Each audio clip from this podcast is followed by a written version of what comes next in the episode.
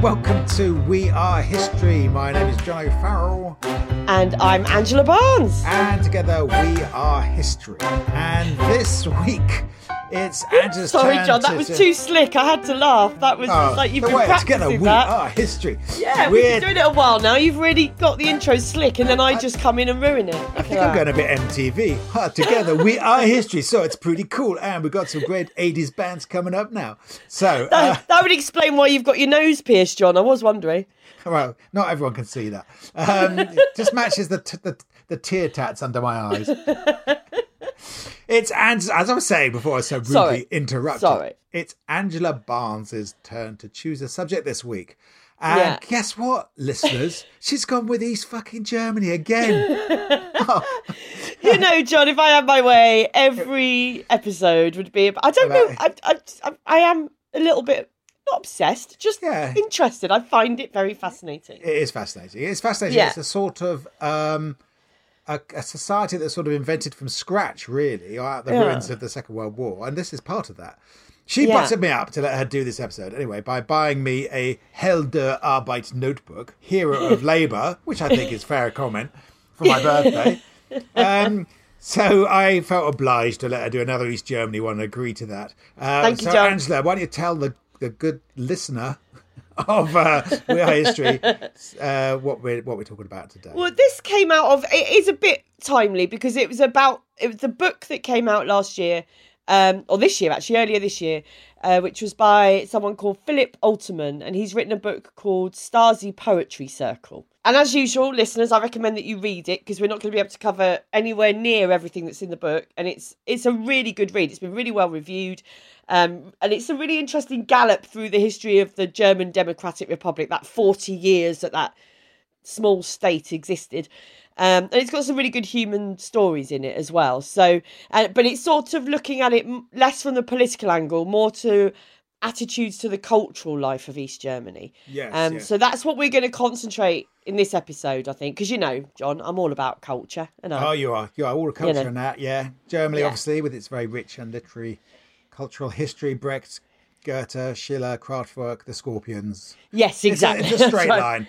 I love the way how right. we always, you know, our catchphrase for this podcast is "We read the books, so you don't have to," and then we always go, "You've got to read the book." But You you've got to read the books. It's really yeah. good. yeah, yeah. And actually, we've had some people on Twitter going, "Oh, thanks, another great tip for my reading list," and people Yeah. do do read them because of this. So, so Philip, if you're listening, we're not just ripping off your book and just telling everyone all about it. We do it. want people to read it. We're telling people to read it too. So you'll get several sales from this podcast. I Yes, at least three, I reckon. Well, two of them come from me because I bought myself a copy, and I also bought a copy for Frank Skinner. There you go. Oh, really? I was doing because Frank Skinner is very into poetry, and um, he also is quite into uh, communist history. He talks about Okay. that quite a lot. And I was uh, co-presenting his radio show with him, so I bought him a copy. On, on Virgin So- Radio. On no, on Absolute Radio. Absolute. Oh, sorry. Oh dear, you get in well. trouble. So, Oh, um, oh, so there you go. Uh, yeah, I bought two copies, so I think we're allowed to talk about it. Uh, so, you've yeah, been go, so, going back so you've been co-hosting with other men. I was co-hosting with other men before you came along, John. Oh, no. Oh, that's fine. I didn't realize that sort of open sort of podcast. so, tell us about right. blood- So anyway, should we get back to the topic? Yes, right. Yes. Oh, so, so yes, Germans. They're known as the nation of Dichter und Denker, which means poets and thinkers. And that's East um, Germany as well, is it? Yeah. So let's let's do a little bit of East Germany background here, shall we? I'm going to go back again, John. Oh, here we go. So the, the land mass of East Germany came out of Pangaea. It's just a little recap because we have talked about East Germany before. We've talked about it early on in our podcast in our nudism episode. Oh, yes. Uh, we one of the did a- very first we did, I think. One of the very first we did. Um, we sort of set the tone, didn't it? Yeah. And yes. So, so just a little recap on what the East German Republic is. Um, so we go to the end of World War Two. Uh, for those not listening at the back, this is what happened. Hitler's defeated. Oh, Germany's spoiler. oh, spoiler alert! Hitler's defeated by the Allies. Germany's divvied up between them into Western spheres of influence and Soviet spheres of influence. So Britain, the US, and France take the West, and the Soviet Union takes the East. And Berlin sits in the middle of the east of the country. So that itself is divided into East and West Berlin with the same division. So East Yes. Berlin uh, with the Soviet influence and West Berlin with the Western influence. And nobody really knew at the time how this was all going to pan out, of course. And then No. uh, it wasn't until 1949 that the you know, they become separate countries. Really, the West becomes Yeah. the Federal Republic of Germany, and the East becomes the German Democratic Republic, or the GDR, as we'll call it in this episode. That's right. And it's ruled by the Socialist Unity Party, or the SED, the so- Sozialistische Einheits. Oh my God, I can speak German and I can't say it. You can. On, give it another go. Sozialistische Einheitspartei Deutschlands, um, which is a merger of it's the German Communist Party and the Social Democratic Party of Germany, and it's obviously a Marxist-Leninist party, and it's also like East Germany sort of governed by this so-called coalition of parties. You've got the Christian Democratic Yeah. Union in there as well. You've got the Liberals in there, but obviously. It wasn't. It was. They had free and fair elections, but they were re-elected every five years in a very non-free and non-secret vote. So Right.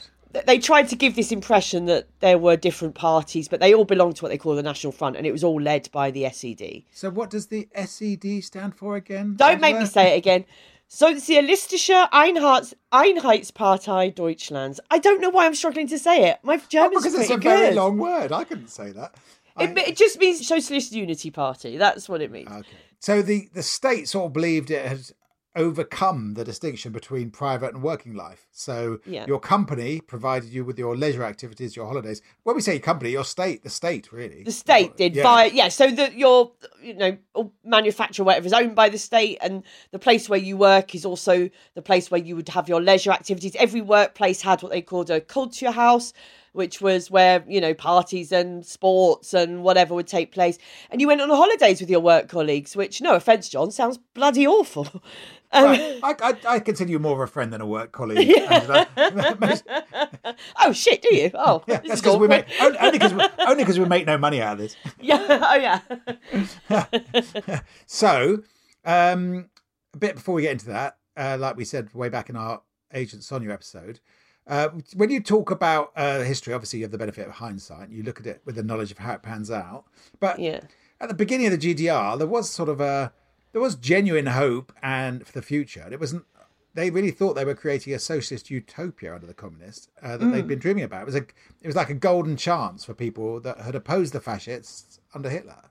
That's right. You got in 1949, Germany's come through what they think is the worst part of its history, and in 1948-49, lots of the people that have been exiled during that period begin to return, and among them are these German communists that have fled, and many of them were also Jewish, many of them intellectuals. And if you did listen to our Agent Sonia episode, she came from exactly one of those families, those Jewish intellectual families that fled, and in fact, her brother was one of those who returned at this time to help build the GDR. Um, and another one of them was a man called Johannes R. Becher. He was an expressionist writer and communist, and he went he fled to Moscow during the war. Um, and while there, they sort of already started planning for what would happen to Germany after the war, you know. So he returned from Moscow with this vision for a new Germany, a socialist Germany. And he probably naively, he didn't really think that the GDR would end up being a Soviet vassal state. He thought that because they had their own rich cultural history, they could build a place where it wouldn't be workers in one corner and the intelligentsia in the other. I think he had very romantic ideals about, you know, these sons of the soil rising up and it all Right. being. Yeah, he, Um, look, he looked back at know. the Weimar Republic and all the art that came out of that, and he thought Yeah. it was intrinsically German and saw no reason why it wouldn't be part of, you know, why art, you know, couldn't thrive Yeah. under socialist Germany's future. It must have been incredibly exciting, weirdly, even though, you know, Germany had been completely bombed out to go, we're going to create this new state and it's going to, we're going to think about the art and the culture. They must have thought they were creating something amazing and that they had this sort of blank slate, almost literally, to uh, to start a new country. Absolutely, It's like, absolutely. it's like sitting down with England. Uh, you know, imagine if you just went, okay, the uh, 2012 Olympic opening ceremony. Let's create a country like that. Let's, you know, or the Brexit vote. Let's create a country like that. Oh. which which which way do you want to go? You know, yeah, Yeah. exactly. And obviously, what we know now about Stalin and everything else wasn't. I mean, Becher himself later said that he was being quite willfully igno- or, or you know, ignoring the certain Stalinist policies because he wanted he wanted to focus on Germany and Right. Um, and, and I think he genuinely didn't believe that that you know that Soviet influence would stay for as long as it did. Right. So um, he had perhaps a slightly more romantic view of what could be achieved by this new socialist state. And initially, the Soviet administration they were a bit wary of him because of his obsession with Germany's cultural history and and the culture's place in a socialist society. Right. So, because yes, com- uh, ruling communist parties, you know, Mm. they sort of tend to favour rather sort of brutalist socialist realism, don't they? The the Mm. portrayal of the triumph of the working man over capitalism, that sort of thing. It's not, it's not subtle, is it? Absolutely, because you've got contemporaries uh, to to Becher, people like Friedrich Wolf, who was a he was a military surgeon on the World War One battlefield, became a pacifist and a card carrying Bolshevik, and he was a poet. But he called for poetry in the GDR to be fit for the modern age without sentiment or ambiguity. Oh no! You see, you've got to have ambiguity in your poetry, Angela. I did, I did A level English. I know about. you've got to have ambiguity. It's got, Yeah. it's got to, it's got to mean more, mean more than what it says, isn't it? Yeah, otherwise that's, ba- what- that's what- basic. That's basic. What a student's going to have to write about if it's not ambiguous? You're right. He was also, actually, as a little aside, uh, Wolf was also a leading proponent of nudism. So we know a podcast about that, Oh, don't very we? good, yeah. very good. Go back and Yeah. listen to it. Um, But he believed, so he came from the angle of believing that art was a weapon that could be used. That's that's very true, Angela. I I bumped, I dropped a painting on my head when I was putting it out the other day. Oh, bang, dear. bang. That's Bang. Oh, jokes. No, art is a weapon. art as. So, so the Soviets did support artists in that post-war period back in Germany, and in fact, in 1948, when obviously Germany was still under rationing at that time, and artists were given the same top-level ration vouchers as key workers were. That's outrageous. That didn't happen Yeah. in COVID. Where, No, it didn't. John. Where, where we weren't key workers. No one was applauding us. No, where because were the podcasters being applauded. Because comedian's not a proper job, John. It's something a policeman accuses you of being. Um, so, that hasn't happened to you, hasn't it? They go, yeah. What do you do then? I'm a comedian. oh yeah, call you? the other one. yeah. Oh dear. So, so anyway, Becher, the sort of slightly more romantic views of art and and how it's going to be part of the GDR. He founded something which he started working on when he was still in Moscow, called the Kulturbund, which is the cultural association of the German Democratic Republic. So it was dedicated to the renewal of this German culture, bringing back all this stuff that had been lost during the war years. Right, been suppressed by Um, the Nazis, sort of thing. And he wanted to bring out all the sort of traditional German culture. Exactly. And in fact, so Aufbau was the GDR's official publisher, and that was tied with the Kulturbund. And the first thing that they did, this official state publisher, was start publishing the books that Hitler had been burning in the streets. Wow. Okay. So that's that that's, that's that's a very much a, a reaction to the uh, barbarism uh, of of Hitler. Then really to go, we are the opposite of that. Absolutely. Yeah, that's Um, interesting. Yeah, so Becher himself, he actually died in 1958. So a lot of this stuff that he put in motion, he didn't really see come to fruition, but the Socialist Unity Party took his ideas and ran with them. Right. Um, Well, that's the that's the problem when you die and other people t- take over your big idea. It it it changes them a bit, doesn't it? yeah, ask Karl Marx. Yeah, exactly. Am I right? So- Is this on? Uh, yeah, yeah, eh? So in 1959, so a year after Becher died, and we're sort of 10 years into the East German state at this point. So they've done some rebuild, post-war rebuilding, um, no longer rationing and things. Right. They have had a um, an uprising in 1953, which was quite brutally suppressed Yes. by the Soviet forces. Soviet tanks came in, so that sort of kept the citizens in line. After that, thought we better not do that again. So in 1959, there's a conference in a place called Bitterfeld in Saxony, and this initiative arises out of that called Der Bitterfeld Weg, which means the Bitterfeld Path. And it decides it wants to really work on closing this gap between the intellectuals and the writers and the farmers and the workers of the GDR. So a lot of people who set up the GDR were these intelligent intelligentsia, these intellectuals, but they were obviously, you know, it was all about the working classes, and they wanted to somehow close that gap between them Right. The embarrassing gap at Labour Party. that meetings. embarrassing gap exactly so they did this by creating what they called circles of writing workers so in every branch of industry factories workplaces you would have these writers in residence who would work with the workers so um, john if you'd been born in the gdr that's 100% what you would have been doing I would have been there like putting beans in a can or something. Oh, don't be ridiculous. and you would have been in Yeah. the room No, making me read bloody poetry after would, work. You, you'd never been as high up as putting beans in cans. You'd be, I'd have you. I'd have you way down below that, sweeping the old cans off the floor for stuff. Yeah.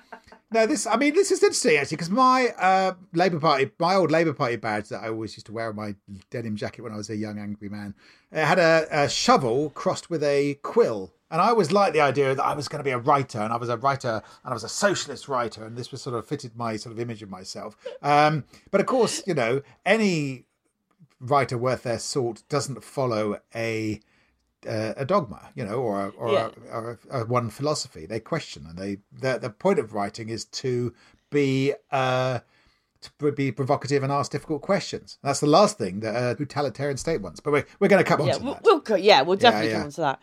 So these writing circles were created um, in all workplaces, and in fact, even by the time the wall came down in 1989, there were still 300 of them in operation across East Germany. So Wow. they were, you know, popular things. Um, now, when I say that they had writing circles for every industry, that includes the secret police. yes. Um, we have talked about the Stasi before. Yeah. Here we go. Read Stasi Land, says, says Angela. yes, my regular plug to read Stasi Land by Yeah. Anna Funder. Um, Yeah. Brilliant book. Do read it. What is that? What's Uh, Stasi short for? I want to hear say your German shit. Yeah, again. you just want to make me speak German all the time, don't you? The Ministerium für Staatssicherheit, which means really good. Your German is very you. impressive. Thanks, mate. um, it's the Ministry for State Security, is what it stands for. Stasi for short. Um, and they're known as the shield and sword of the party. They're the East German State Police, Boo, secret police, rather. Yeah. And, you know, it's interesting with the Stasi because in other Soviet states in the Eastern Bloc, their secret police tended to peak in the 1950s and then slow down in numbers. Right. But Stasi did the opposite. It just kept growing and growing in this increasingly paranoid state. I mean, seriously, Yeah. read Stasi Land, you'll learn Yeah, more. yeah. We'll come onto it a bit more later. Now, within the Stasi itself, which was a huge organisation, and I think in, in the 50s it had about 20,000 um, members, yes. and that grew.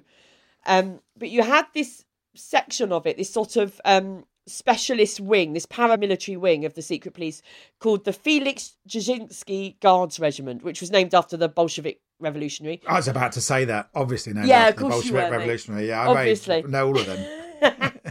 Now, these were the double hard bastards of the secret police. These were the, like I say, the para- paramilitary wing. So they were headquartered in a place called Adlershof, which was in an area of Berlin that was very secret, didn't appear on any maps at the time. And these guys were instrumental in suppressing that Berlin uprising that I talked about in 1953. They helped with physically building the Berlin Wall. So they were the sort of muscle of the secret police.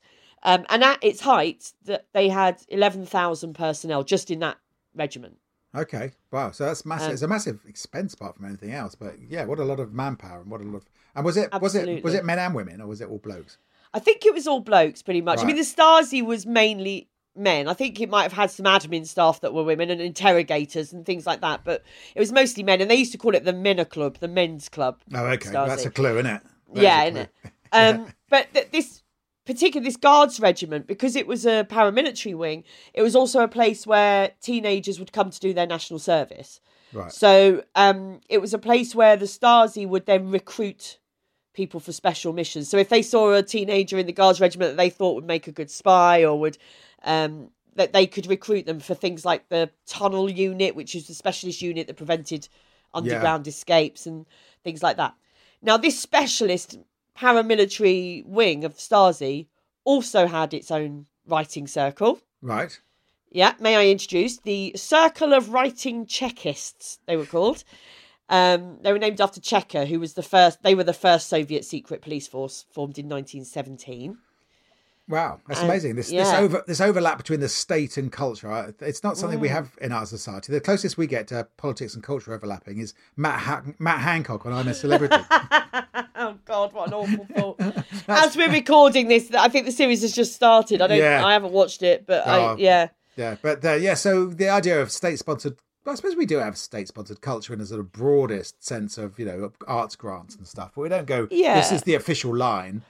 No. Well, you have the poet laureate. Uh, we have a poet laureate who goes, "Oh, it's the Jubilee" or whatever, or God bless the yeah, I think it, it, it's this idea of sort of in. I mean, the problem is as well we don't have any state-owned manufacture anymore. So No, no, it's all Like, pri- That's why they didn't privatise the poet laureate actually, and, Yeah, and the royal yeah. family as well. They could have sold that off, and Elon Musk could have been king. oh God, don't give him ideas. Sorry, I interrupted. So, so this circle of writing Chekists, the the, the, Yeah. the writing circle, the state writing circle. Yeah, so they the earliest records of this particular group are from the 1960s, and when it was first set up, they basically were asking members of the Stasi to submit poems, short stories, song lyrics, anecdotes, anything that showed their love of the homeland, the optimism and joie de vivre, as well as friendship with the Soviet Union, and they wanted to intensify the hatred of the enemies of peace and socialism. It's it's not Pam Ayres, Angela, is it? It's not Pamela. They weren't looking for Pamela, but it was still, you know, it was still quite fluffy at this stage. It was people were writing quite. They, I think they had this old major who was in charge of it, and they met quite sporadically at this point. and they um were, you know, this guy would write quite fluffy poetry. I think it wasn't, you know. They, and they, yeah, they would, Yeah. and they would do things. They would produce things for special occasions. So if there was a special anniversary or something like Yeah, that, they might yeah. produce a, um, you know, do some poetry readings or something like that. Yeah, but then um, doesn't East Germany has a leadership change in that, doesn't it? Ulbricht sort of is gets is pissing everyone off, including the Russians. So he Yeah, gets retired due to ill health. Um, Yeah. and then uh, we're replaced by Eric Honecker. John, That's Honecker, right. Eric, Eric Honecker. Oh, Do you want to say te- anything to that, do you? Am I Uh, teeing you all up right, there? You're, you're teeing up my spitting image joke. That is the tragedy of the 89, 1989 revolution is that my challenge Honecker joke never got done on spitting image. The whole sketch I wrote with challenge Honecker. No one thinks. No one thinks about the satirist, do they? No one thinks about the satirist. So no, so you're right. Yes, so Walter Ulbricht, he's he'd been the leader since the formation of the GDR in the in 1949. Um, but by this point, he's starting to piss people off, like you say, including the Russians. So he he retires, but really sort of forced out, Yeah. um, and is replaced by Honecker in 1971. And Honecker's policies were slightly different. They they later called them consumer socialism. So on the surface, it was all about raising living standards, right? Good thing. Right. Um, it was about getting access to more housing. So that's when they were during this period, obviously building a lot of these sort of concrete blocks that we associate with um, uh, Yeah, socialist socialism. housing Yeah, um, and but, but also you know making sure that people had enough goods, had enough food, and all of that stuff. However, there was a sort of exchange. In reality, the exchange for these raised living standards was political loyalty. So while they seemed to have more, the extent for which they were being monitored for dissidents and being monitored for being good socialists or whatever increased at this time. so really. it's sort of really it's basic corruption, isn't it? Really, it's sort of loyalty Yeah. and political advancement comes. You know, you you get that for toeing the party line. You get stuff, and you get better housing, and you get better jobs. Um, yeah. So, um, I mean, was this a scheme that took off with, uh, uh, you know, great enthusiasm? How did the, uh, yeah, was there a lot of readers? Did Eight. I was just jumping down. I was teeing you up. I was teeing you up for your next We, bit there. we said, haven't "No." mentioned the readers yet. Oh, sorry. I was just I, no, no. I was just teeing it up so you could go initially. Yeah, the small number. Yeah, no, I So see what you mean. Sorry, Ignore I see that, what you mean. Spike. Ignore that. Sorry, So ignore you that. just- I just- missed what he was just- doing then. You just I was really all out. confused. No, no, I was confused because Oh, I, sorry. Yeah, I was- see what you mean trying- now. I was, I was trying to tee you. I was. Just- confused because we hadn't mentioned readers, and I wondered why it suddenly. oh, But yeah, So, okay. Go straight into it. That's fine. No, no, no. So you can ask okay. me. So so so was this like a big scheme? Did it come in at sort of you know full throttle, or did they get was it millions of Well, no, I mean it. It was. It was not um, a scheme as such. It was just that that was his policies. right. But around this same time, the government had this concern that there was a relatively small number of readers of what they called high literature. And they saw that as a key problem. They call it um, schöne Literatur, high literature. And Right. they felt that um, there was only like 35% of the adult population were reading Goethe and Pushkin, and they thought that was insufficient. only thirty-five percent reading Goethe. I mean, I know. Could you like- imagine thirty-five percent of British people having said actually reading, I don't know, Shakespeare or yeah, Dickens or something. Uh, yeah, yeah. yeah, yeah. I mean, if yeah, only. But they they they wanted it ideally within five years. This is um.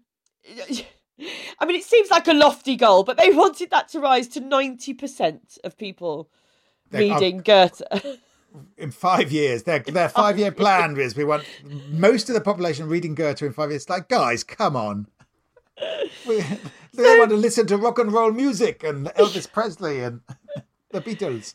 Oh dear. Yeah. So in 1973, I don't know. Why I'm finding that so funny, but it is just this idea It's- that it's that is, so- and I guess it's also that idea of you know it's um closing that gap between the worker and the intelligentsia Yeah, I mean, and all of that. It's, it's, It's, it's lofty ideals. It's It good is lofty ideas. but the thing is to go that the, the, the art the worker must enjoy is the one we have decreed is worthy art. Well, even though quite. ev- even you can do a lot worse than Goethe, of course, but yeah, why not allow it to spring up from the workers themselves? because you can't have people reading what they want to. John. Yeah, So in 1973, they decreed that East German factories must have an on-site library. right. And these libraries must have between 500 and 1,000 books in them and be staffed by a librarian.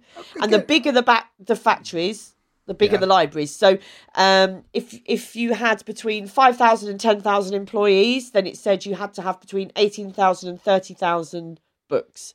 That's, I mean, you know, it's a good um, uh, ideal. It's it's Yeah. not it's not to- it's the trouble is that it's all top down, isn't it? It's not they're probably saying what the books are and they're you know Exactly. um, they're sort of controlling it too much. But the idea of factories should have libraries is The idea a of access one. to library, yeah, absolutely. But it's when the state decides what's in the libraries Yeah, that you have yeah. the problem. Yeah. So, in terms of the amount of books being printed, even they aimed they wanted a yearly increase of productivity of books of like- four to five percent a year being I printed. like- you like that, don't you? I like this society.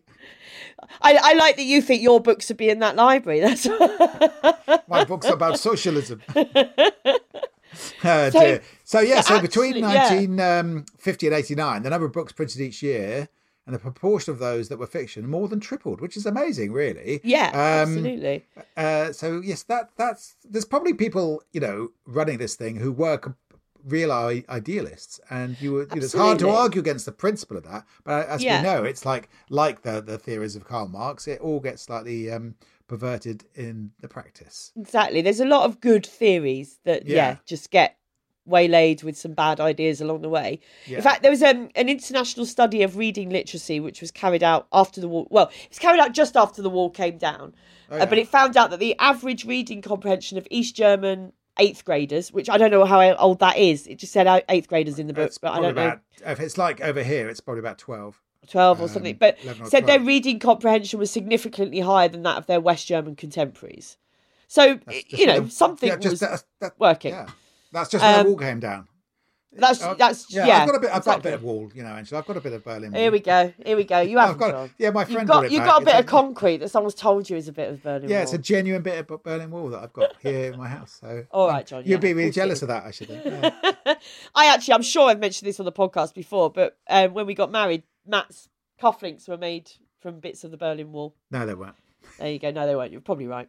Just bits of concrete with some spray paint on. But anyway, um, so yeah, so, So, so, but they were actively controlling and suppressing what their own writers could that, do. that's the sort of Yeah. irony of it is that Yeah. you know they had these high literacy, high level reading levels, but they were controlling and suppressing what their own writers were able to. and they, they were actually, out. and if, you know, this is not a million miles from uh, George Orwell's 1984 and Newspeak, but they were actually con- trying to control the actual language that was used. So, 1967, there was a, a political dictionary was printed, and it was updated every three to five years with state-approved language and terminology to control the use of language. Um, the language that should be used in universities, workplaces, and all the areas of life to promote the socialist project. So it wasn't Yeah. just the Berlin Wall; it was the anti-fascist barrier. You know, um, Absolutely, you so had that- to everything that was published um, and printed within the GDR had to meet these standards, had to be using the right terminology and being positive about socialism. Obviously, yeah. by the seventies, the Stasi were also getting more cunning in its methods because what had happened. So uh, you might remember, I think it was in our Able Archer episode um, where we talked about that there were various different peace accords between the East and West from the 70s onwards that were trying to sort of broker peace and bring an end to the Cold War. right. And um, in 1975, they uh, East Germany were one of the signatories on the Helsinki Accords, Right. and part of that was um, a commitment to improving your human rights and the freedom of thought and expression. I see. So they because they'd signed that treaty, they had to just be a little bit less obvious about their suppression of human rights. They had to be a bit more stealth in what they were doing, A bit more stealthy. a bit more stealthy. You see, unless you've your new language dictionary it's taken out, it's taken out adverbs. so yeah, um, so uh, so the who's the head of the Stasi, Eric Mielke? How do you say that? Mielke. Milka, Milka. Mielke, yeah, he proposed methods of psychological warfare. Called, Yeah, I don't know you're going to try and say read this word. I love this. I love that you're reading this I'm bit in my notes. There's notes. no way you're going to be able to say that word. Angela, why don't you tell us about Eric Eric oh, Eric Milky? so, so Eric Milcher, he was this. He was a slightly was slightly sadistic, very sadistic head of the Stasi, and he proposed these methods then of psychological warfare, which were a bit less obvious, perhaps. And they called they were called um, Zersetzung, which Oh, you was uh, skip through that, so you got to relish it. You know, let it- Zersetzung, die Ah. Zersetzung, Zersetzung. Um, and it's a scientific term for a corrosive process. So it's literally, it was a process of wearing people down. And I, um, I visited, um, again, I might have talked about it on the podcast before, but uh, I really, if you do go to Berlin and you're interested in this stuff, it's the, the Stasi prison is well worth a visit. It's harrowing. God. But, um, it, it's uh, in a sort of suburb of Berlin, um, East Berlin, obviously, and uh, I, I remember that various different things they told us. So the guide that showed us round when I went was an ex-prisoner. Wow. So um, she'd been interrogated in the interrogation rooms and things like that. And one of the examples that really stuck with me, and which is why I think I might have mentioned it before, is that they had as in the prison where they would interrogate people, they had as many interrogation rooms as they had cells. God. So so you would be interrogated every day that you were being held. Every day you would be woken up in the morning, taken to interrogation until and and you'd be taken in the middle of the night, so you were sleep deprived and all of that stuff. And what they would do, because in East Germany they didn't have much choice in things. So, for example, there were probably about 10 different wallpapers you could buy for your house in East Right. Germany. And so, what they would do is they would send someone to your where you lived and find out what wallpaper you had in your living room. Right. And then they would wallpaper your interrogation room in the same wallpaper so that when you're sleep deprived and you're not with it and you're being interrogated for 16, 18 hours a day, you're being reminded of home Wow. constantly. That's insane. Yeah. You know, it's stuff like that That's that's, scary, really so that Yeah. was the their methods were really cruel psych and became really psychological. God, that's terrifying. And they didn't just imprison dissidents, did they? If they had a suspicion that a writer or an artist was promoting subversive ideas, uh, old Erich just instructed that they should have their reputation systematically discredited by spreading untrue but credible and non-refutable rumors. That sort of fake news about you know uh, people they didn't like, and then to destroy their confidence, Stasi would. Um, Sort of systematically organise professional and social disappointments, which is uh, particularly cruel. I don't know how Yeah. you're. You'd have they'd, they'd promise some sitcom pilots, and then they just then, take then, it away. then the head of comedy would change. And then you know, Well, the way it manifested was cruel. It was, you know, it's an example. If you say you were a teenager, a young teenager, and you were caught reading a, a pamphlet that was deemed unsocialist or whatever, you, you because they kept they were such meticulous record keepers, the Stars. Yeah. And in fact, uh, there's a statistic that's really interesting that uh, during the 40 years of the German Democratic Republic, yeah, more written records were kept during that 40 years than the rest of German that's history right. put together. That's right. I remember you saying that's uh, that You know, was yeah, so yes, it's incredible. I mean, They were a, meticulous administration. So what they would do, you know, that might happen if you were 14, 15, you were found with something, you might then find out years later you can't get into university and you can't get a job. And it's because 'cause they've of what something on your file and and, it's because you were found with a leaflet 10 years ago. Wow. So there, it became a completely paranoid state by the Hmm. 1980s, didn't it? As the population decreased, the secret police increased. And when the wall went up in 61, Stasi had about 20,000 members. By 1982, there were 81,000, not to, not including the unofficial collaborators. Yeah, the IMs, the informelle Mitarbeiters.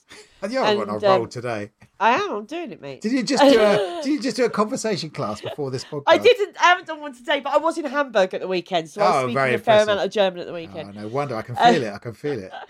So yeah, it well, it did become an increasingly paranoid state, and the Stasi itself. So they were um, housed in in self-contained districts. Right. Stasi members and their families. So they would be managed by internal admin units. They the Stasi officers would all play football in Stasi clubs, and they went to Stasi hospitals, and your children went to Stasi nurseries and oh, What a schools, nightmare. which were a privilege, you know. But it's also a sign of the lengths that the state are going to go to to have complete control. Can you imagine being at a Stasi nursery? It's like, don't tell oh. tales. Oh, no, no, do tell tales. Do tell That's- tales, That's yeah. exactly the whole point of the whole thing. oh, So, so officers were would share offices to keep an eye on each other. And again, I think we've said this before. We both love the film Lives of Others, yes. but what that Stasi officer did in that film couldn't really have happened, or, or would have been very difficult to happen because there were so many checks and balances on everything that they did. Right. Stasi officers, you know, that they weren't they weren't able to act alone to help someone Right. out because somebody else would be watching them. You know. Okay. So how do you you can spy on what people do and what they read, and you can spy on what they're up to and their associates. But how do you spy on what they're thinking and what they're feeling, Angela? Well, John. Well, I think that's a good question on which to take a break. And also because I've just got to nip into your cellar to turn the tape over in the recording device. I've Dun dun dun! I knew it. Ah, damn it. See, I'd be a terrible Stasi officer. I'm telling you what I'm doing. Let's take a little break and a word from our informal collaborators. And um, we'll be back shortly.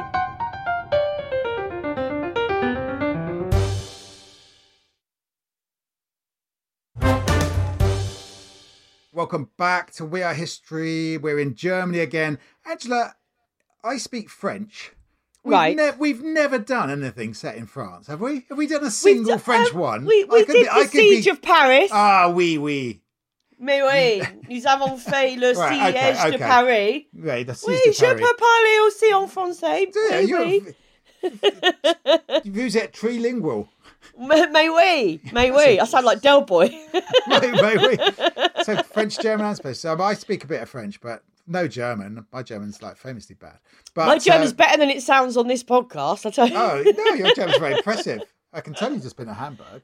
Um, my, uh, I think I told you this before, but my dad was a, uh book dealer and he used to go around and he was in a bookshop, and uh, this guy, he who was the bookseller, was talking to a German customer, and the German customer was going, "Oh, uh, I am from Hamburg. Have you ever been to Hamburg?" And uh, but the, the the the bookseller said, "Yes, yes, I've been to Hamburg." And the man, the German went out and he turned to my dad and said, "I didn't tell him it was in a bomber." oh God! different times, Angela. Different, Different times. times, indeed. Different times. So, but now we're in the 1980s, and are. uh, we're getting towards the end of the DDR. We, they don't know it at the time, but it's uh, it's all going to come crashing down. The Cold War is starting to thaw around Europe, and so uh, communist leaders like Erich Honecker are getting nervous and even more paranoid. Uh, as was the Stasi leader Erich Mielke. Mielke. yes. Yes. So the indeed. ideal, yeah, all those ideals at the formation of the GDR, that there'd be no distinction between the intelligentsia and the workers, it's a bit of a problem. It's a problem because, um, as we sort of discussed in our satire boom episode, I guess, Yes.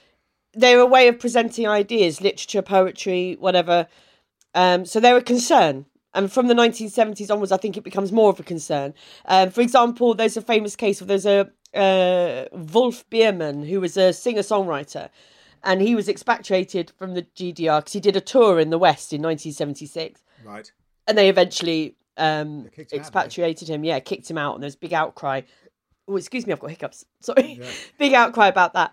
Um i mean in april 1980 the stasi's own think tank which was called the chair for scientific communism produced a 30 page paper on solutions to problems in the field of cultural politics that, a- doesn't sound that- worrying does that's it A, that's a good read. That's great. oh thrilling thrilling Th- i've read all 30 pages I'm waiting for the Um, film.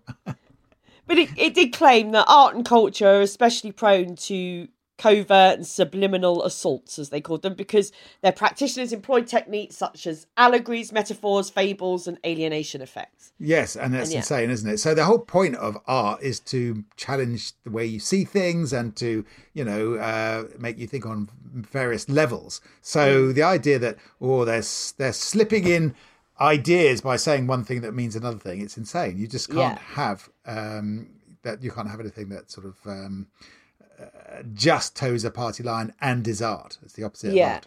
You know, and like, they were frightened of it because, you know, you can miss things if they're disguised by metaphor. You know, because obviously they would they would check everything that was being published, but if something's a metaphor or it's being presented in a way that isn't, you know, obvious, they were missing things. So there was an example in the book, and I, I haven't written it down, so I can't remember exactly, but read the book. There's an example of a poet who published a poem that made it through all the channels, you know, and was published widely. But he'd started the letter of each line Oh, with yes, something that right. spelled out a dissident message, you know, That's and things right. like that. So things did slip through, and that's what frightened them, I think.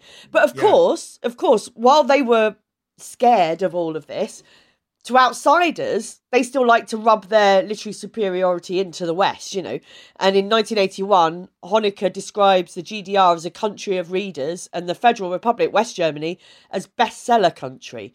It's a bit you know, so- Yeah, so while sort of suppressing their own writers and the, and culture in their own country, to other people, they're showing off about how clever and well read and literary they are. yeah, yeah, that's you know, uh, yeah. My um my friend uh, Mandy, who is um a uh, she's a person I do a jo- German conversation uh, for an hour every week yeah, um, on Skype, and um, Mandy's the same age as me, and she grew up in Rostock in East Germany. oh yeah, And so she was about 12, 13, I think, when the wall came down.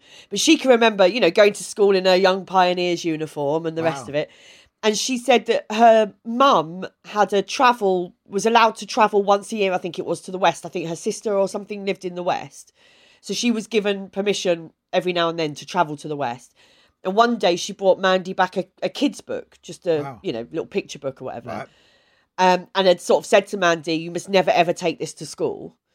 But Mandy Wow. did one day Oh, no. take it to school. She didn't realise quite, and like her mum and dad were called in, and it was a big terrifying thing because she just brought this Western children's book into Oh, school. that's terrifying. Yeah, yeah, The- the- absolutely. a story that really struck me from reading about the um, Stasi Poetry Society. I haven't read the book, but I've read the reviews and I've read there's, Mm. there's some things read uh, around it. The Annegret Gollin. Colin? Yeah, Colin. Yeah, Gollin, yeah. And she was a student who wrote some Mm-hmm. poems and she uh, didn't even get these published or anything, but they were vaguely subversive, they decided. And she ended up going to prison for something that never got any published, just for what she thought and wrote down on paper. And she was like 23 or something, wasn't she? Yeah. Well, what happened when she was younger? I think she'd always been a bit of um. She was a reader as a child, but she would Yeah. read what she was told to. She was reading Marx and Johannes Becher and all the things that she was supposed to. But she was picked out at school because she'd asked questions. She'd asked. She was very inquisitive. Yeah. So one of the questions it says she asked was, "If the Russians are our friends, why don't they go to the same school as us?" And why do they all live in barracks over there where we can't talk to them and things like that? You know, so she was like questioning basic. teachers. Yeah. So teachers early on were like, "Uh oh, we've got one here who's got her own way of thinking." Yeah. And um, there was this I this thing they call it Fernweh, which literally translated means um, uh, a, a longing for distance, a sort of pain for distance. So what we Itchy might call itchy feet, yeah, Yeah. because because obviously young people weren't allowed to travel; they were only allowed to travel within the Eastern Bloc, yeah. and they would do that. They would hitchhike across the Eastern Bloc, and these kids that would go and hitchhike were known as trampers, and they instantly aroused suspicion from the state. Because why would you want to leave the greatest nation on earth? Is the theory, Um, Exactly, exactly. There was one of the four groups that, Right. um, yeah, And there's uh, yes, so there's uh, the leather-clad heavies, weren't there? yeah, yeah, The skinheads, well, I don't think one have been there. And then the uh, No, olive no. green American bomber jackets, the punkers. yeah, and the punkers. So if you were Yeah. a punker, a skinhead, a heavy, or a tramper, the state was onto you. So Yeah. she was a, a tramper. She liked hitchhiking. She liked. She was inquisitive, and she liked, she um, liked folk music as well. I seem to remember. she Um, did. Yeah, she did. But- So. but her they- crime was just writing something that somebody got to look at and it was passed on. Well, well, yes and no. It was that was what they got her on in the end. I but see, she was already in the. They, they were looking for a reason to get her because they I didn't see. trust her. So early on, when she left school, she um when she was like nineteen, she was writing to bookshops asking for jobs because she she obviously she liked writing. She would Right. write poems and stuff. And because she did that rather than wait to be allocated a job by the state, they thought she was suspicious. And she was quite confident. She would talk to men in bars. So they said she was a loose woman and things. Wow. So when she was 19, that thing we were talking about Yeah. earlier, the state just blocked her from getting the job that she wanted in a library. And I think when something like that happens, you're like, well, screw it. If they're going to be like that, I might as well be the person they think I am. So she was arrested for antisocial behaviour at a music festival. Um, she was given a suspended sentence, and then she was given a flat. They offered her a flat and a job if she agreed to become an informant. And so she agreed, so she'd get the flat and the job. Right. But then she immediately deliberately blew her own cover so that she couldn't be an informant. So the job never materialised.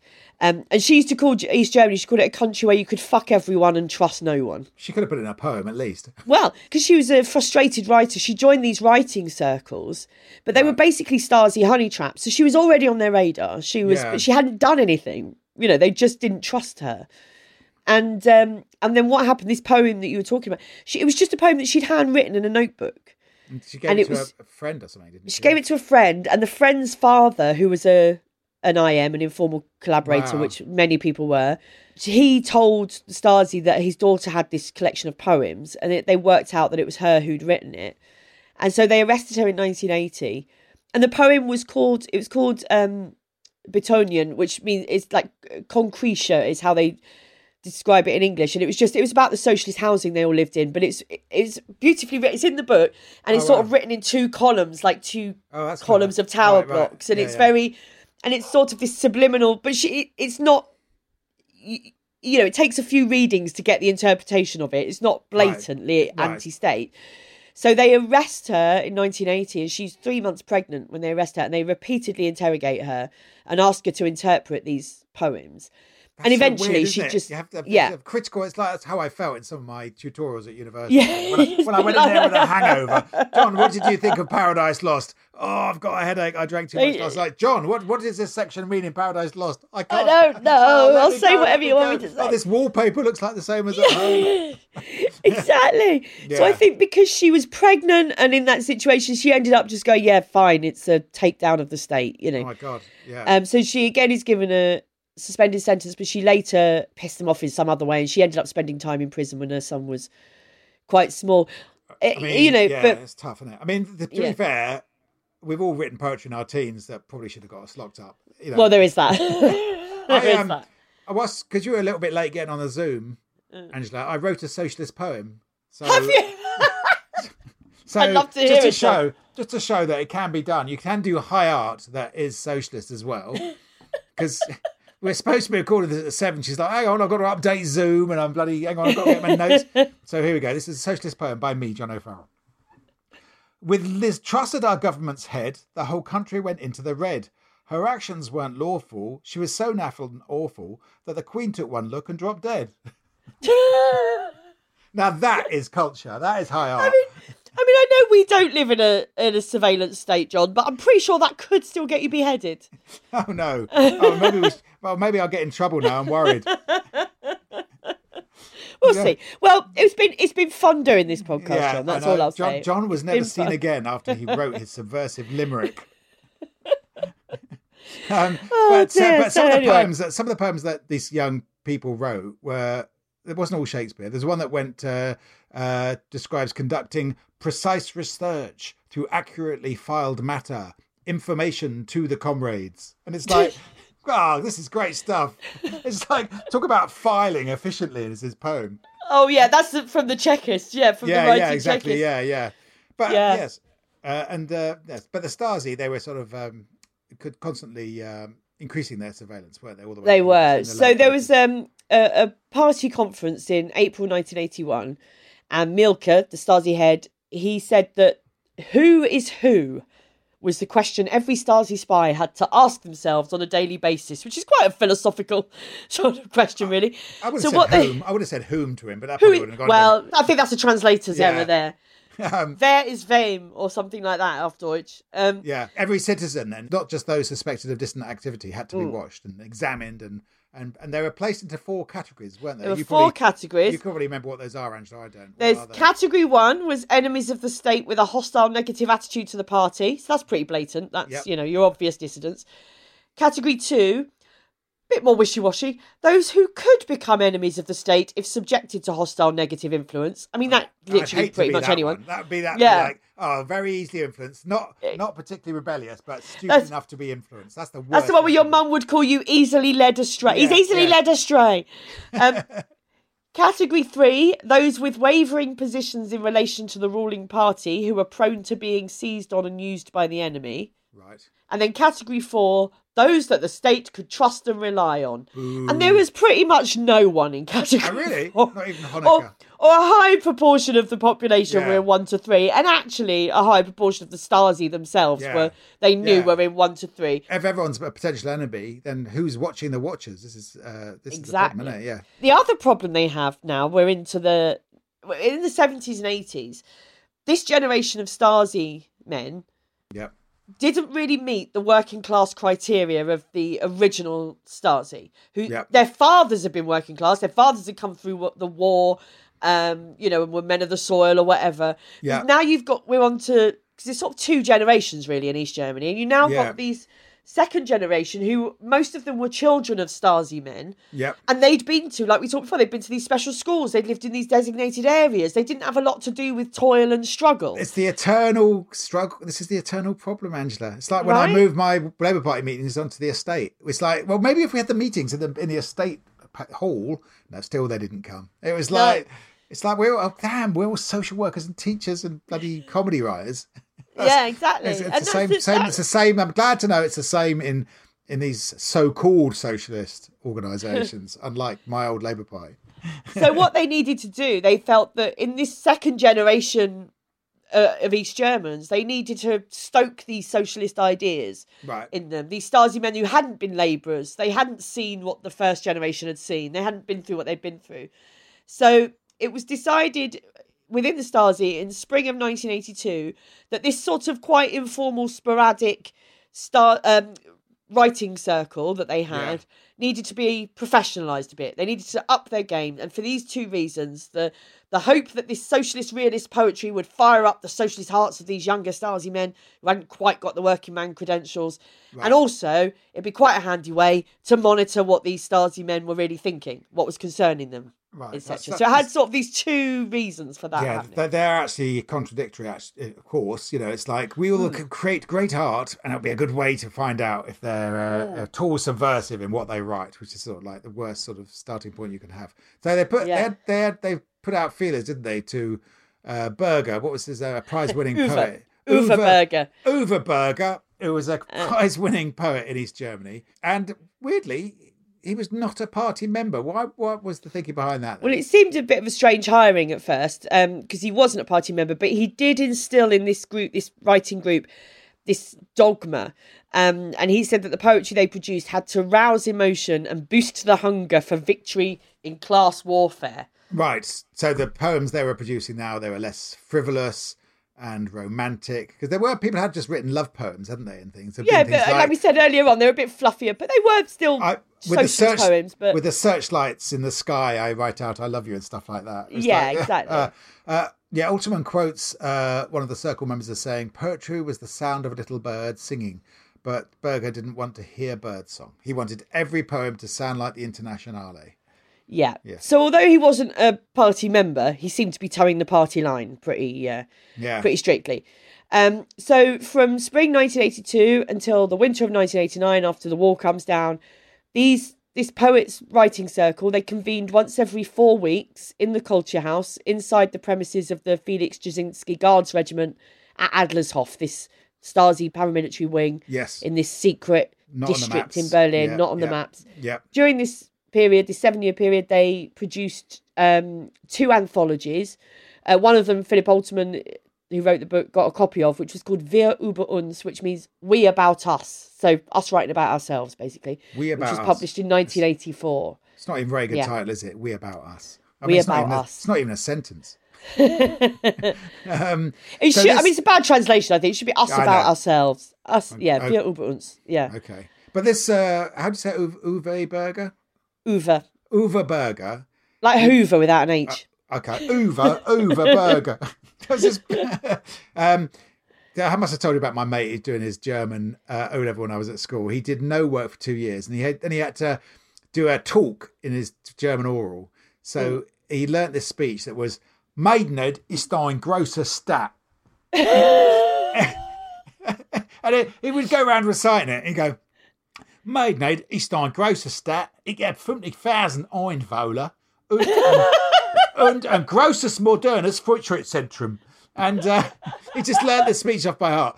And they turned over one of the three cars.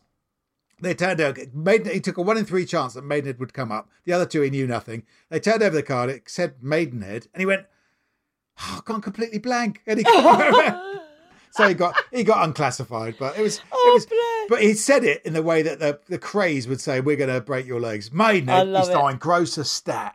So that's I, when I did my German GCSE oral, I Yeah. remember having to say um, one, uh, one of the things I had to say that I'd hurt my foot and how I'd done it. right. And I could say I'd hurt my foot. And then when it came to saying how I'd done it, my mind just went blank. And like most people saying things like I was playing football or I Yeah, fell over, yeah. you know, or.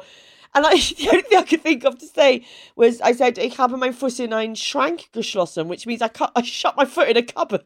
Oh, that's all right. I mean, it makes woman- sense. It made sense, and but I could see the woman just try not to laugh when I, I sort of said it and went, Oh. I don't know why I've said that, but it's out there now. but I got an Oh, A, dear. so you know it's fine. Yeah. Um, but Yeah. yes, so where I've got lost now talking U- about Uwe Ma- Berger. Yeah, he was not everything he seemed to be, was he? No, so by all accounts, he was a bit of a loner. Um, Right. Lived a bit of a monk-like existence. He collected rocks, and uh, he might not have been a party member, but from about 1969, he'd been a prolific Stasi informer, one of these informeller Mitarbeiters. right. of which there were many. Um, Oltermann got hold of his files. He had a really shit code name because his code name was just Uva, which okay, was his bit a name. giveaway. My code name Isn't is it? John. John Yeah, exactly. Oh shit! um, but the, these files contain six volumes of reports, each of which held approximately 350 pages, and they dated back to November 1969. Right. And so he was one of the one of the most productive informants on East Germany's literary scene. He was. He would Yeah. read his friends' unpublished manuscripts and then report on their political leanings, or just report if he thought they were being a bit senile. He basically Okay. would just just do reviews and send them to the Stasi. Well, that's the thing I thought Um, about all this. There was a vague sense that writers are quite jealous of other writers. And Mm. so when this guy who seemed like he might not have been a brilliant poet was sort of Mm. in charge of all the poetry, uh, he's going to put down people who are better than him or he's going to report people he was jealous of. It's very Mm. open to abuse, isn't it? This sort of power. Absolutely. So this is all before he was doing the Yeah. the writing circle. Yeah. Um, but he was he would inform Stasi which of his literary colleagues were suspected of having an affair, uh, which ones told jokes, um, which Western TV programs they let their children watch. Like one of them let his child watch a Tarzan film, so he grassed him up for that. Blimey. You know, So, yeah, you do wonder the reason he wasn't a party member was because it made him less obvious as an informer, perhaps. I don't know. possibly, yeah, Yeah. possibly. Um, and these reports get more and more detailed, and he was really. It seems like he was really relishing it because he eventually starts referring to himself in the third person. It's like he's writing these small dramas with Wow. himself in the lead. You know, like Uwe Berger said, Uwe Berger rejected this. John O'Farrell would never do that. No, nor would Angela Barnes. No. he described one writer I remember as uh, with surrealist tendencies as having uh, a fascistoid fondness for intoxication and magic. It's like it was it was so Weird. and it was so much opinion though rather than fact as well and it was ironic because he would he would call these writers out calling them fascists like this one Yeah. but then at the same time he was denouncing other writers who were suggesting that they were fascists in east germany okay. So it's like, well, are there fascists or aren't? You know, Yeah. There's this female singer songwriter that he disapproved of. You know, we said earlier what they would do is discredit people yeah, that kind of way of and he would he suggested discrediting her by publishing a review of her work calling it tampon poetry that's uh, that's oh. that sounds like uh, uh, a put down for uh, for women's culture, like chick chick lit or you Chick know, lit, all you know, that, Yeah, you know. it's just like it's frivolous. Oh, that's uh, my my daughter will be Oh, interested in that. I've got to tell Lily yeah. about that. She'll love that. Um, Yeah. So uh, uh, Uwe died in 2014. Uh, so um, Oltermann wasn't able to interview him, was he? But No, he no. self-published memoirs soon after the reunification, and didn't mention any of this, did it?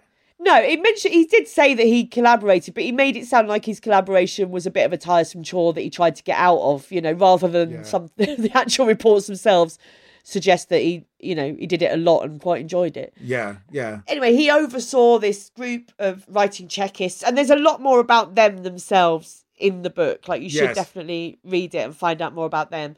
Um, they were a bit of a mixed bag talent wise, I think. Yes, yes, yes. Teenager uh, Alexa Ruka was very promising, but Berger kept an eye Alexander Ruica. on. Oh, sorry. I did it on Teenager. Teenager Alexander Ruka. Uh, Berger kept an eye on him, saying uh, he had a problem with power under socialism.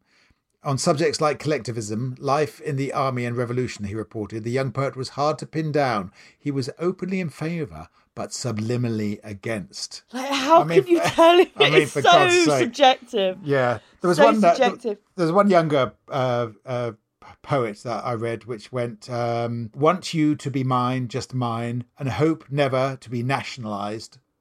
Or collectivized. It's like, whoa! You mustn't say that. You've got to be Yeah. in favour of national. Your love should want to be collectivized and nationalised. You know. Absolutely. Well, there was one that I really like. The so again, we did an episode about Able Archer in 1983, which if you haven't listened to that episode, please do. But it's about a nuclear near miss. Yes. Um, and and this is at a time where um, the Pershing two missiles had been um, stationed in West Germany, so you had nuclear missiles basically pointing at East Berlin. Yeah. And it was all a bit tense and a bit scary, you know, but the the leadership were very much playing down that fear and they were ignoring the fact that there were youth peace movements and they were trying to go, nothing to see here, don't worry about it, Yeah. you know. And um, a poet in the group, uh, Gerd Gnauer, he writes a poem called The Bang. Um, Yes, and I won't read it out. It's quite, No. it's quite, but this poem goes on for pages and pages. And jumps- jump- Odysseus turns Yeah. up, and then at one point, Karl Marx turns up in this poem, and uh, and it's really it's about a post-apocalyptic Yeah. You know uh, the, the the nuclear bomb goes off it's very graphic lots of detail in fact when he finished reading it to the circle he said there was a moment of silence and an ashen faced kitchen worker who joined the group for the first time that day had to rush to the toilet to be sick Oh my god! So- I, I like to get a reaction from my writing, but Yeah. it, it ends, doesn't it, with Karl Marx Yeah. tur- turning to Odysseus and Yeah. saying they're doing it because of me, but they put their faith in the wrong place. Yeah and i can't see there'd be any issue with a junior stasi officer expressing his feelings about karl marx like that can you I just love, I just love Karl Marx being in a poem with Odysseus and Hegel and Kant and Plato. It's like, He's mate, mad, mate, you've got too many characters in this. You Yeah. need to just. Just rein it's- it in a bit It's i like know your no, it's like it's like your notes for the first draft of your podcast. I don't know what you mean, John. Don't know Um, what you mean. yeah. I've got it down to 11 pages, haven't I? Come That's on. very good. It's very good. No, yeah, um, yeah. No, so the state was really trying to avert everyone's gaze from what was happening across the rest of Europe, and, and including Russia with Glasnost and openness and Perestroika reconstruction in the Yeah. very late eighties. So uh, Uwe Berger was uh, he was reporting on everything they wrote. Absolutely. And right up till the end. The last anthology from the Circle was supposed to be published in 1990. So after the wall came down, they were still meeting. So there was a Stasi printing permission slip that was issued. Because I think people think the wall came down and that was it. But obviously, the Stasi was still there until January 1990 when their buildings were stormed and their reunification happened later. So, um, yeah, they had a, a Stasi printing slip was issued on the 31st of December 1989, almost seven weeks after the fall of the Berlin Wall. but but the booklet it never made it to the printers. Um, and in the final manuscripts, there was a dedication to the 40th anniversary of the foundation of the GDR. Um, and the and the Stasi, and that's been crossed out in the manuscript. Three months after the wall came down, Berger was told that his contract was going to expire the following month. Yeah. that was it. There was no use for him after that. No, well, there was no Stasi pretty much No. after that. So, um, No, not even the poetry bit. Can we keep the poetry bit? Sorry, it's- sorry. No, it's all No, gone. you're done. You're done. And Berger eventually died in February 2014. And at some point in, in Germany, they tried to launch a poetry prize in his name. They set up a literature festival um, in Berlin's Köpenick district. But obviously, a lot of Berger's former colleagues Yeah. and contemporaries, because people might not have known, you know, he was known Yeah. as a poet. yeah, Just um, they sort of came forward and went, I don't think that's appropriate, actually. no, um, absolutely. What I he mean, did. And his, uh, the prize was renamed in the end. well, quite from what I read uh, around this subject, he was not a great poet anyway. He was just like No. um, somebody who was, you know, uh, muscled his way in there and sort of managed to control poetry. And you Well, have, was it? They say if if you can't, those who can't teach. Yeah, right? yeah. but that's I'm not saying that, by the way. So, they had soldiers as well, doing, uh, infiltrated literary soldiers writing poetry. So that's a. Mm. I imagine s- squatters turning up in the Bloomsbury group. That would be If it's- so- Well, I'm, I'm pretty sure that does happen. I'm pretty sure there are sort of writing poets. groups in the Yeah. army. Yeah, I'm sure there are poets. writing groups in the army and things like that. I'm sure there are. Mm. Um, but it was just, it was more the, I think it was less than getting together to write poetry, more the fact that their poetry was monitored in the way that it was. name um, rank, name rank, ISBN number. Yeah, Strip that fountain pen down, lad. We assemble it in 20 seconds. Come on. Faster, faster. What if inspiration strikes and you don't have a pen ready, lad? Come on. It was it's not it was not gonna it wouldn't fly in the British Army, I don't think. I, I don't know. I don't know. Like you say, there's war poets. There's. War poets, I, I, yeah, don't, I don't yeah. think it's them writing poetry that's the um, But the thing about the, the unusual poets- thing. It's that it's the monitoring of it. It's the fact that it was the thing- used against them. But the thing we, the reason the war poets are so powerful is because they're talking about the futility of war, and they're not Exactly. going, "We're going to beat the Boche." That's fantastic. They're saying Exactly. how crazy this is. I- I- Exactly. it's- I mean, on this wide, we're sort of done now, but the wider principle Yeah. of propaganda and art uh, is a fascinating one because if you think about two thousand years or maybe a thousand years of Christian painting, architecture, sculpture, this is incredible. Some of the greatest art, you know, since the Renaissance has been been created to suit the Pope and the message of the Catholic Church. And yet we sort of appreciate for what it is, the great artistry of it, but it's also trying to send across a very direct Christian message. It doesn't undermine Christianity at any state, does it? No, I mean, propaganda. Most propaganda takes the form of art of some description, Yeah. doesn't it? Be it poetry, film, books, whatever. the- That's what propaganda is. I suppose the art is to to, to be uh, am, ambiguous. That's the, Mm. the best art is ambiguous, and to have a Stasi poetry was never going to be. Eh, we might have found the answer, we might not. We don't know. well, that's what I didn't want it to be, but some snuck through. Yeah, exactly. With their clever use of metaphor and simile, sneaking Exactly. in there with their underhand. I love the idea of spies going. They're being underhand. They're using. they're using. They're, they're deceiving us. Well, it's a very interesting subject, Angela. Thank you for introducing. Oh, I'm glad we got round thing. to doing it, and that you let me Yeah. you let me nerd on about East Yeah. Germany again for well, a bit. Well done, uh, Philip Oltermann. I think he's uh, born in Germany himself, wasn't he? The author. I think Uh, he's. I, I I can't remember exactly. There's another Yeah. book of his that I've just bought that I haven't read yet, Oh. which is um, "Keeping Up with the Germans: A History of Anglo-German Encounters." Oh my god. So Okay. I well, that's interesting. I think he might be half English, half German. I'm not entirely right. sure, okay. but I well, it think he sounds German surname, isn't it? But um. Yeah, yeah. yeah. thank you for your book, Philip. Uh, very interesting, and thank you for such, uh, uh, introducing me to this bizarre backwater of the Cold War. So you'll keep finding them, won't you? I'll keep finding them. Don't worry, there's more to come. Berlin Zoo wars, and so there's no end of quirky, quirky I just love those little stories, though, Yeah, That's- no, and I, I think I just find these generally so fascinating because it's so geographically near and in near in time. You know, Yeah, and it's so why I find it so fascinating. So different to sort of modern capitalist society with all our Yeah. our Yeah. choice and in many ways not much choice. Oh, yeah. That's on that bombshell. On that um, note, John. that philosophical. Um, I want to say a couple of little thank yous to a Uh, few people have written us some really nice reviews recently, John. Okay. So thank you for doing that.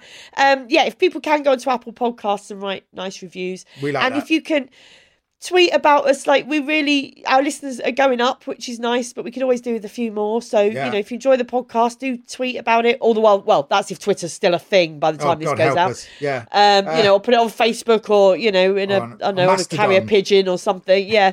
Um, Yeah. Mastodon. I don't give me other social network platforms to I deal with. I can't do it. I'm, gonna. John. I'm gonna have to try and get my head around that. I've got oh, to. oh no, I think I'm To just going to stick to Instagram and How long did it take us to build up this following? You're on what I 60 60,000 plus? That must have taken you like Something 10 like that, years. yeah, I'm on 50,000. That took me 10 years. yeah, It's like, it's not fair. not fair, John. Yeah, we, we've got it. We're the victims here. We're the real victims po- of these- everything. these bit poor. No, never mind Anna Grit and her poetry in prison. We're the ones who suffered. We should shut up before we say anything else. yeah. Oh, uh, well, you I'm going, should. off, I'm, going, I'm going off to read some some Rudyard Kipling and some British imperial poetry. God. so anyway, uh, yeah, if you if you could give us five star review, I mean, ignore what John just said, give give us a five star review, and that would be and- lovely. And and do tell your friends. That would be Thanks really a lot, nice. guys. We'll see you Thanks next for listening. week. Oh, and Oh, hopefully we'll do some more live ones, won't we, John, next year? I uh, reckon. Probably, probably. I'm trying He's to get out of sure. this podcast. You're making it drag on. We're leaving. We're going. All right, Bye I'm going. Don't slam the door. Bye. Bye.